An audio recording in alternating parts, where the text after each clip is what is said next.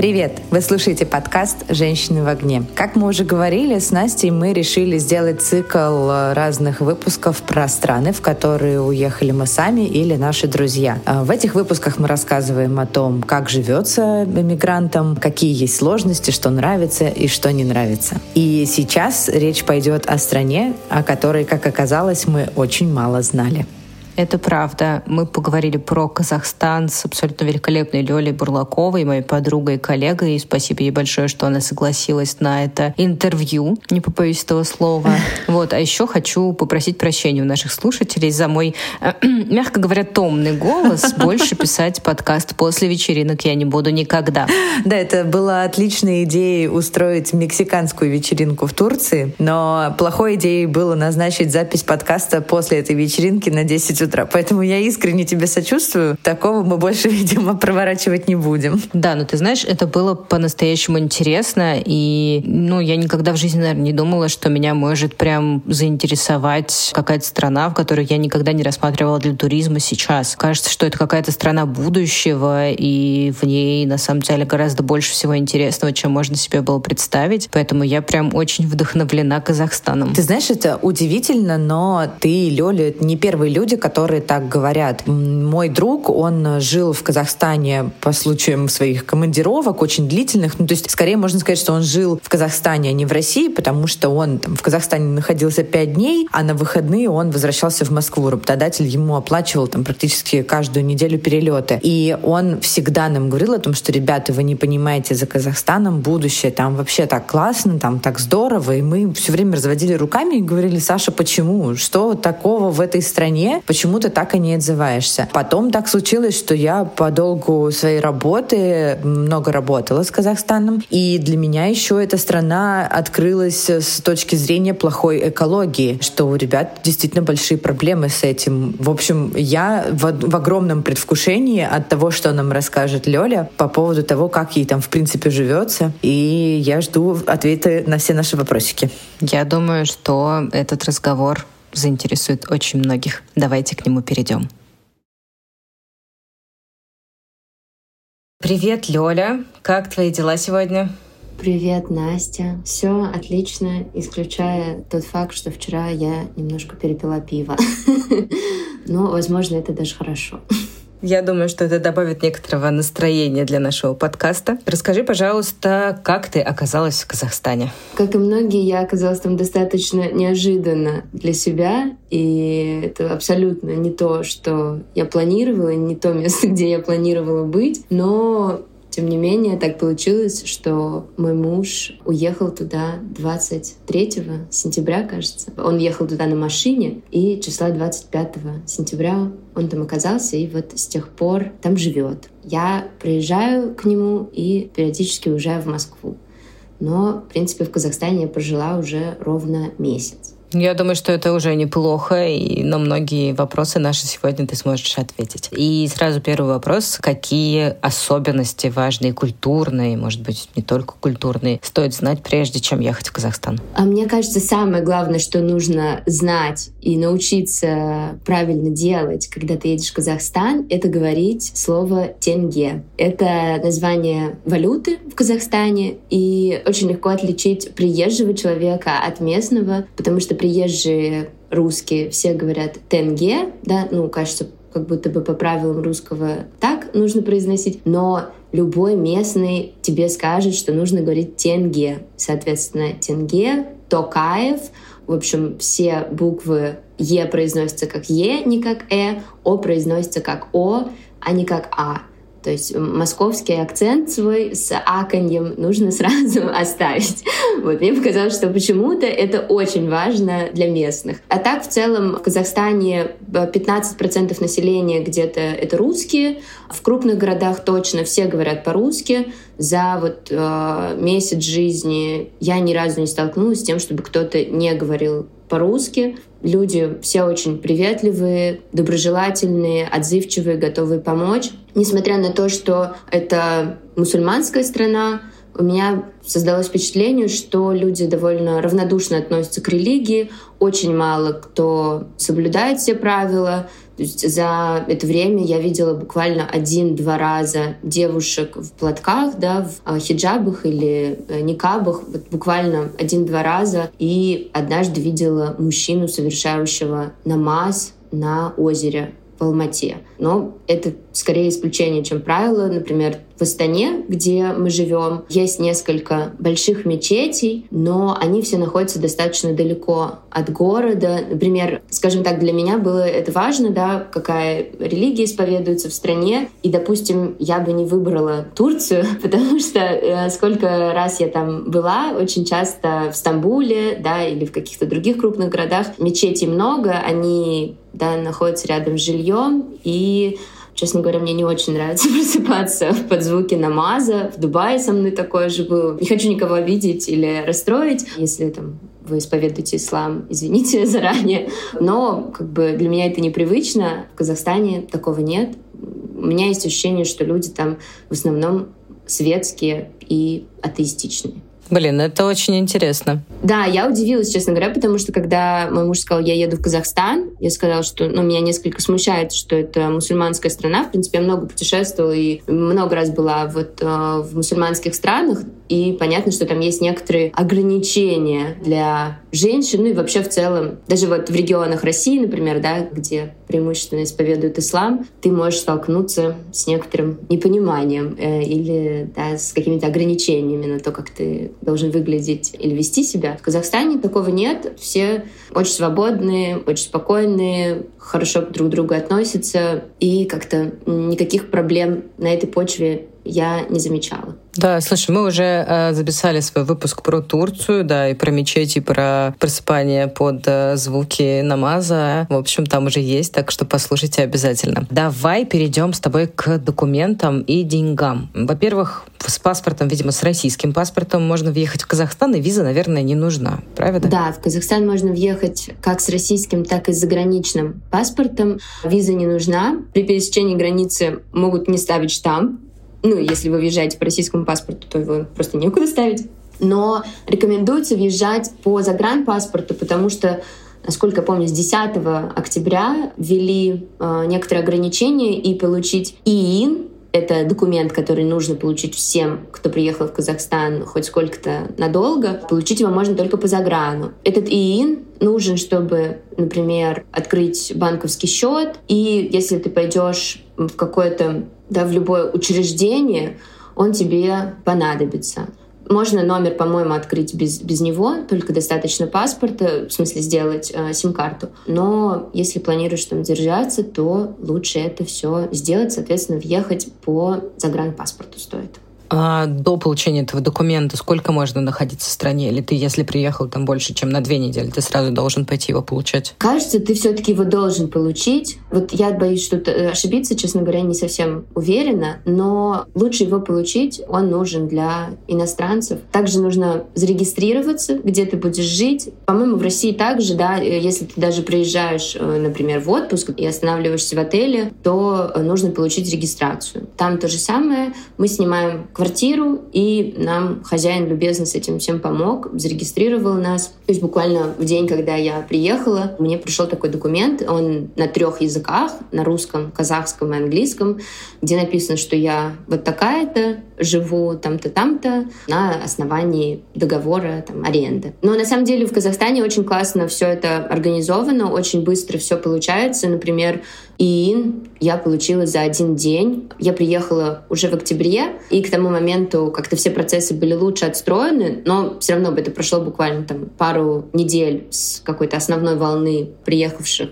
иностранцев, как они говорят. И они открыли специальное отделение, это называется ЦОН. По сути, это как МФЦ в России, да. Туда приходишь, даешь паспорт, говоришь, что тебе нужно, тебя отправляют э, через электронную очередь к специалисту, человек заполняет анкету, и через где-то полчаса, может быть, час, тебе приходит смс, что твой документ готов. Вот он тебе приходит ссылка, где ты его можешь скачать, его можно распечатать или просто хранить на телефоне. Это очень классно, очень быстро. Также, например, быстро можно открыть банковскую карту. Была история, которая меня просто поразила. Мы приехали в отделение специальное для иностранцев. Там тоже стоишь электронную очередь, заполняешь документы, со специалистом, и потом идешь к автомату печатать свою банковскую карту. Я такого никогда не видела, и это очень э, забавно и интересно. Автомат, ну, примерно как банкомат выглядит, да, или что-то такое.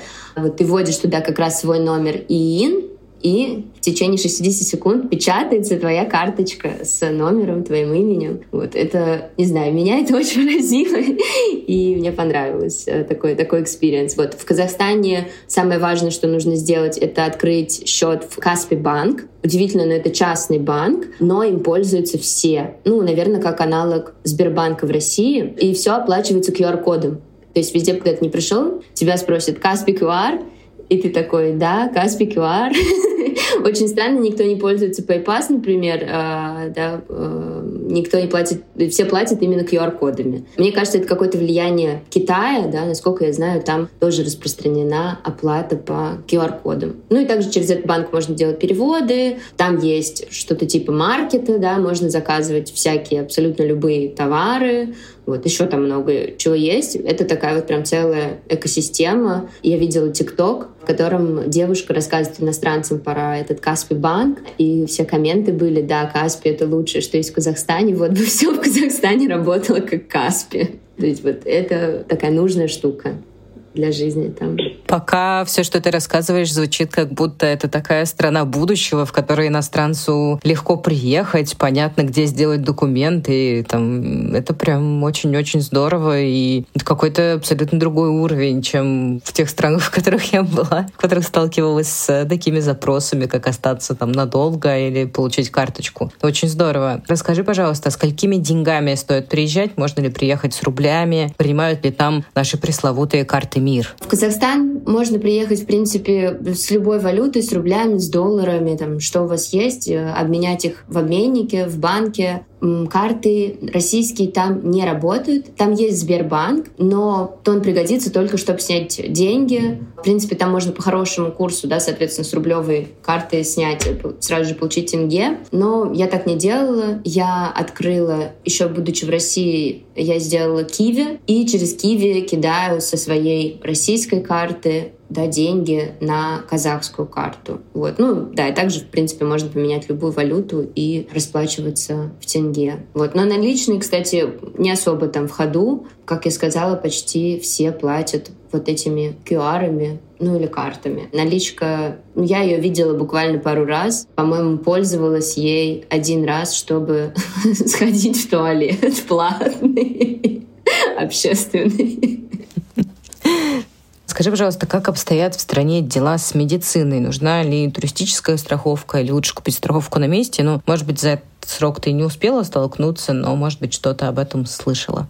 Да, к счастью, мне пока не нужно было обращаться к врачу, но, насколько я знаю, система медицинского страхования в целом похожа на российскую, и если планируешь остаться в Казахстане надолго, то нужно оплатить медицинское страхование. Медицина бесплатна и доступна э, людям, у которых есть ВНЖ, или гражданство. Но, например, мой друг, он заболел и вызвал врача по туристической страховке. В принципе, этого ему достаточно было. Там, насколько я знаю, считается достаточно высокий уровень медицины. Например, врачам с российским образованием там не очень рады. И э, врачи с казахским образованием, насколько я понимаю, достаточно котируются за рубежом. То есть у них образование медицинское отличается от нашего и ближе к европейскому да, или азиатскому какому-то такому, не похоже на российское. Но как на самом деле, я не знаю. я не сталкивалась еще. Но в целом, в общем, умирать не оставят, вылечат и, скорее всего, сделают это очень хорошо. Расскажи, пожалуйста, ты уже упоминала про то, что вы снимаете квартиру и вам там помогли с документами даже. А легко ли, в принципе, сейчас снять квартиру в Казахстане и сколько это примерно стоит?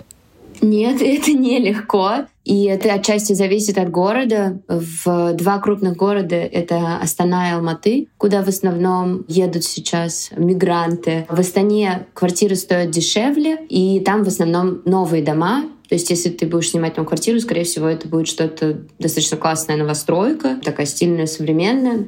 И они стоят где-то в полтора раза дешевле, чем в Алматы. Но с квартирами сейчас проблема, цены выросли, нам очень сильно повезло, и, в принципе, одним из пунктов, почему мы выбрали Казахстан, было то, что там у нас живут друзья. Они то переехали несколько месяцев назад по работе. Они нам очень помогли, дав риэлтора, который работает в основном с экспатами, с иностранцами, которых в Астане и в Алмате достаточно много, потому что там много иностранных компаний, у которых там да, офисы, работающие на СНГ или на Среднюю Азию.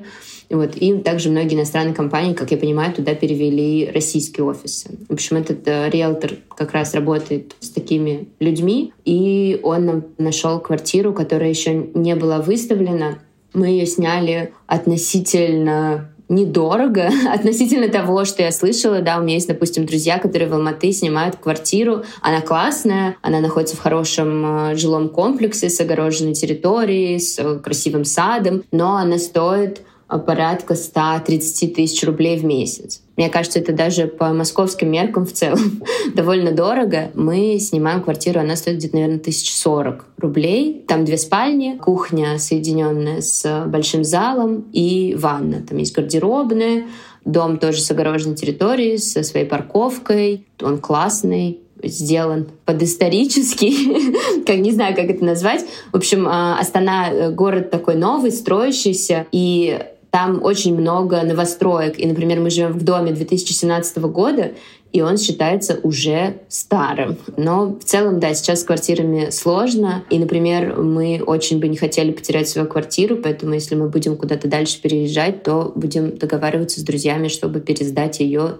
им потому что а, хорошего жилья все равно не очень много. Там есть сайт или приложение, да, крыша КЗ, где все ищут квартиры. Но, как, наверное, и в России, и в других странах, там можно натолкнуться на мошенников, или квартира будет не соответствовать тому, что на фотографиях. При этом, когда ты снимаешь квартиру, ты должен заплатить еще комиссию. Обычно это от 30 до 100 процентов агенту, риэлтору. И обычно просят да, платить первый и последний месяц, снести залог.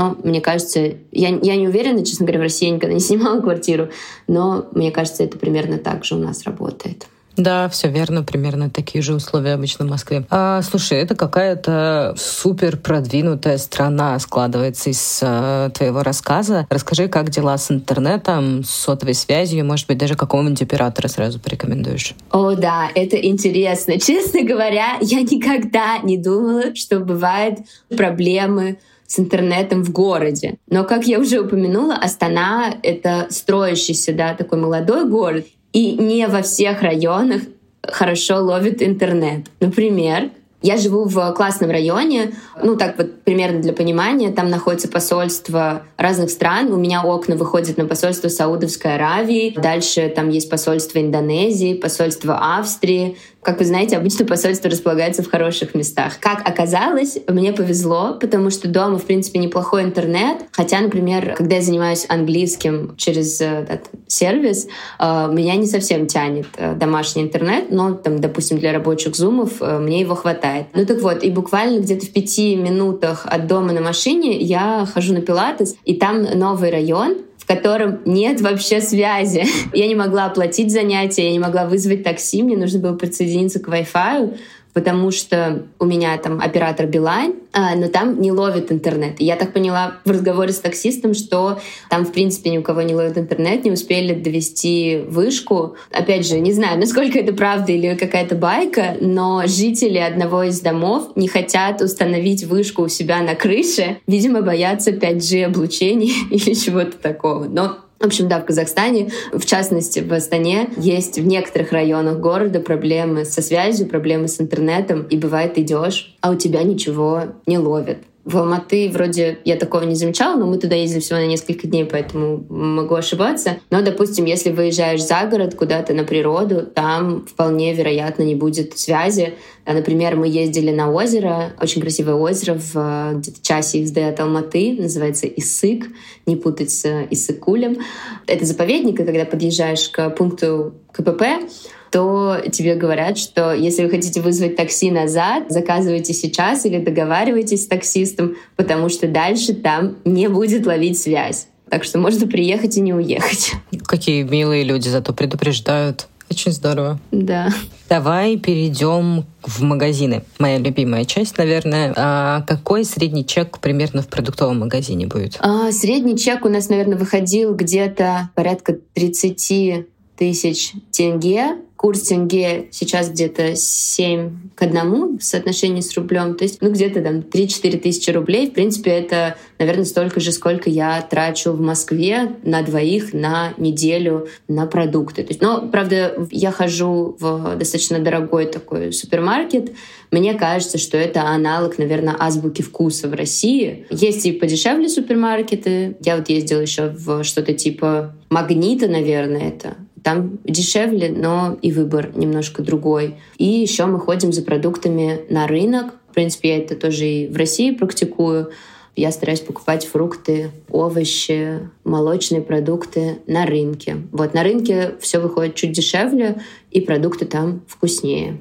А скажи, пожалуйста, вот если собрать такую стандартную корзину, всем нашим героиням и героям э, задаем этот вопрос, а если собрать, например, несколько видов овощей, несколько видов фруктов, какой-нибудь вид мяса, молоко, масло, хлеб и какую-нибудь крупу или макароны, сколько примерно это выйдет? Так, если собрать продуктовую корзину, ну, в принципе, наверное, то, что я ем каждую неделю, это как раз это и есть, да, несколько разных видов овощей, яблоки, ягоды, бананы, а, курица или говядина. Молоко я не пью. Но, кстати, например, растительное молоко вот оказалось очень дорогим. Оно стоит, э, если на рубли, 200-300 рублей за литр. Мне кажется, это дороже, чем в Москве. Овощи на рынке стоят не очень дорого. Огурцы, помидоры где-то 100-150 рублей за килограмм. Но помидоры, правда, не очень вкусные. Самые вкусные — это узбекские, но сейчас уже, видимо, не сезон, их мало, поэтому помидоры почти не покупаю. Очень вкусные есть, например, алматинские яблоки.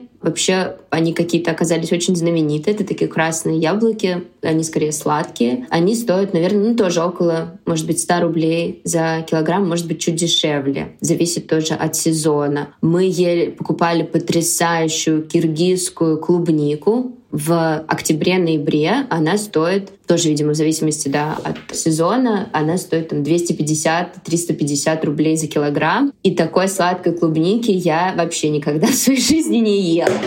Мясо стоит дешевле, очень вкусное. Есть баранина, говядина, конина. Конину я, правда, не пробовала, но все говорят, что вкусно. Вот говядина стоит, например, дешевле, чем в Москве, где-то в полтора раза. И она очень вкусная. Мы покупали стейки которые в Москве стоят, наверное, где-то полторы тысячи рублей да, за килограмм. В Казахстане они нам обошлись там где-то рублей в 600-700. Макароны в основном, они есть либо итальянские, либо произведенные в России. Вот, стоят они примерно так же, как э, у нас масло, хлеб. Э, тоже много вот молочных продуктов из России экспортируются. Соответственно, стоят они чуть дороже. Например, есть еще итальянские сыры, да, пармезан, всякие или французские, да, там камамберы, вот это все давно забытое русским человеком удовольствие, но они стоят дорого. Мне кажется, где-то рублей 700-800 за 200 грамм пармезана примерно, наверное, придется отдать. Вот, то есть, но в целом, я бы сказала, цены сравнимы с Москвой, с Питером, с крупными городами России, но что-то будет дешевле, что-то дороже. То есть в целом плюс-минус, как в Москве продукты выходят на неделю.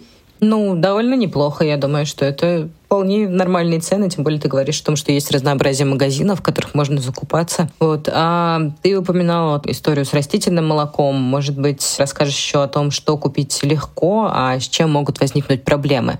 Как-то на первый взгляд, как будто бы есть все. У меня нет каких-то специфических потребностей. Питаюсь я довольно стандартно. Например, э, мне не хватало творога, который я покупаю в, России обычно. Да, это такой пластовый творог. А мне кажется, он как-то стал очень популярный в последнее время. Вот в Москве я его часто покупала. Там такого нету. И вообще молочные продукты немножко отличаются от привычных нам. Как я сказала, не сильное разнообразие сыров. То есть, несмотря на то, что есть вот эти заграничные, да, итальянские, французские сыры, но как-то мне кажется, что в Москве, и, ну и в России с молочными продуктами поинтереснее, поживее.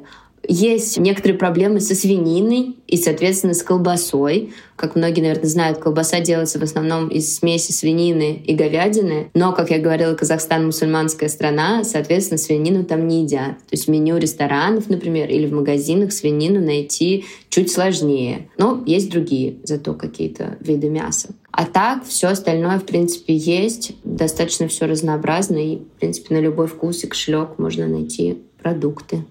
Давай выйдем с тобой из продуктового и пойдем дальше. Скажи, пожалуйста, успела ли ты воспользоваться какими-нибудь бьюти-услугами и легко ли там сделать маникюр? Может быть, ты даже успела сходить в парикмахерскую?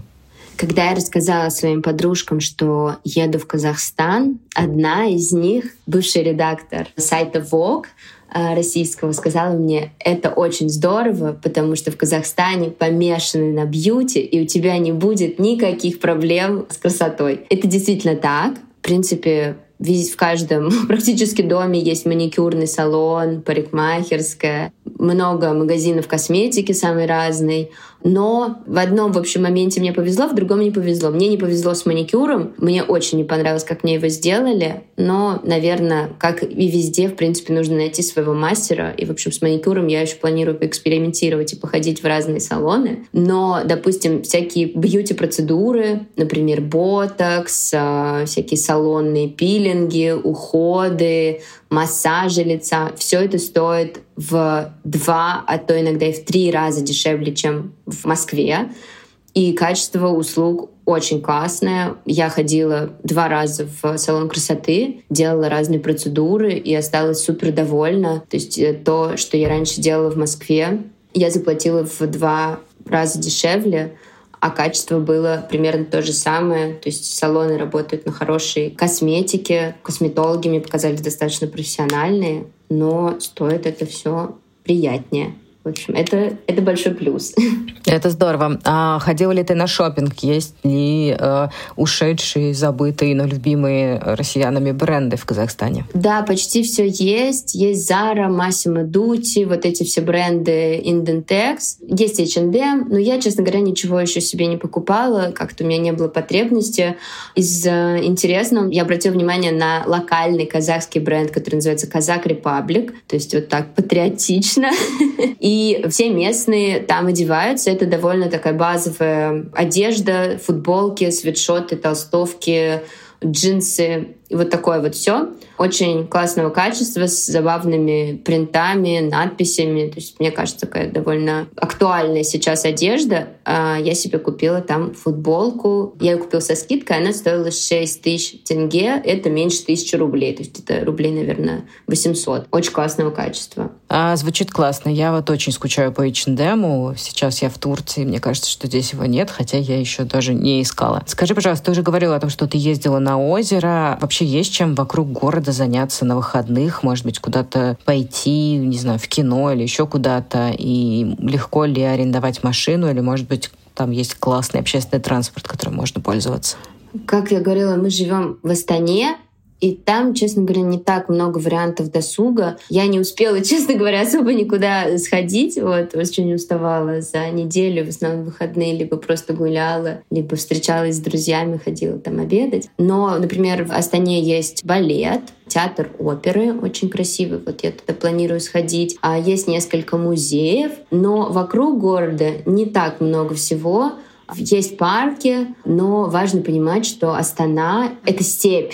Это город, в котором очень мало деревьев, в котором очень равнинная местность. И чтобы добраться до каких-то интересных природных достопримечательностей, нужно проехать там, 100-200 километров на машине. Например, а, местная женщина мне рассказывала про озеро с фламинго, которая находится где-то в 80 километрах от города, и туда весной прилетают фламинго. И если сложится, что весной мы будем в Казахстане, я хочу там побывать. А, как я говорила, мы ездили в Алматы на несколько дней. Там в этом плане поинтереснее. Алматы — это бывшая столица Казахстана, и этот город находится в долине, окруженный горами, и в 20 минутах от города есть горнолыжный спуск, например, можно покататься на лыжах. Там очень неплохая инфраструктура. Я, как лыжница, оценила. Там есть озера горные, это очень красиво. Очень советую съездить. Если вы видели когда-нибудь на фотографиях швейцарские или канадские озера, то, в принципе, это очень похоже. Природа там интереснее и разнообразнее, чем в районе Астаны.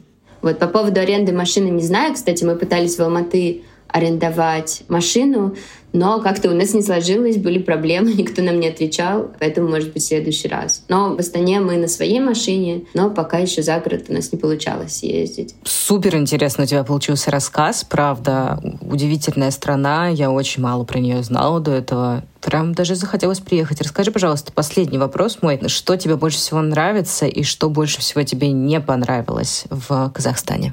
Ой, я, наверное, еще расскажу небольшую историю. В прошлом году, в 21-м, я была в Дубае на Экспо. И один из павильонов, которых мы там посетили, был как раз павильон Казахстана. И он меня просто поразил, мне очень понравился, потому что там показали природу Казахстана. Какая-то... Казахстан — это очень большая страна, еще что важно понимать. Она очень разнообразная и действительно заслуживает внимания реально рекомендую съездить как турист, например, посмотреть Актау, Алматы. Это классные, красивые города с уникальной природой. Наверное, самое главное, что мне не нравится в Казахстане, это Астана.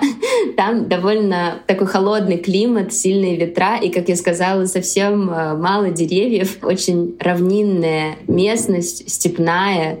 И мне как-то, как человеку, который привык жить рядом с парком, привык жить на природе, это довольно тяжело дается. Ну и там довольно холодно, например, сейчас вот в начале ноября, уже в конце октября, начале ноября выпал снег, и температура упала до минусовой. Это не очень приятно. Но в Алматы, например, э, климат чуть мягче, там теплее, и вот в начале ноября там было плюс 10, плюс 15 градусов. Это достаточно тепло, мне кажется. Наверное, если бы сейчас я выбирала, где остановиться, я бы выбрала Алматы. Этот город мне больше понравился.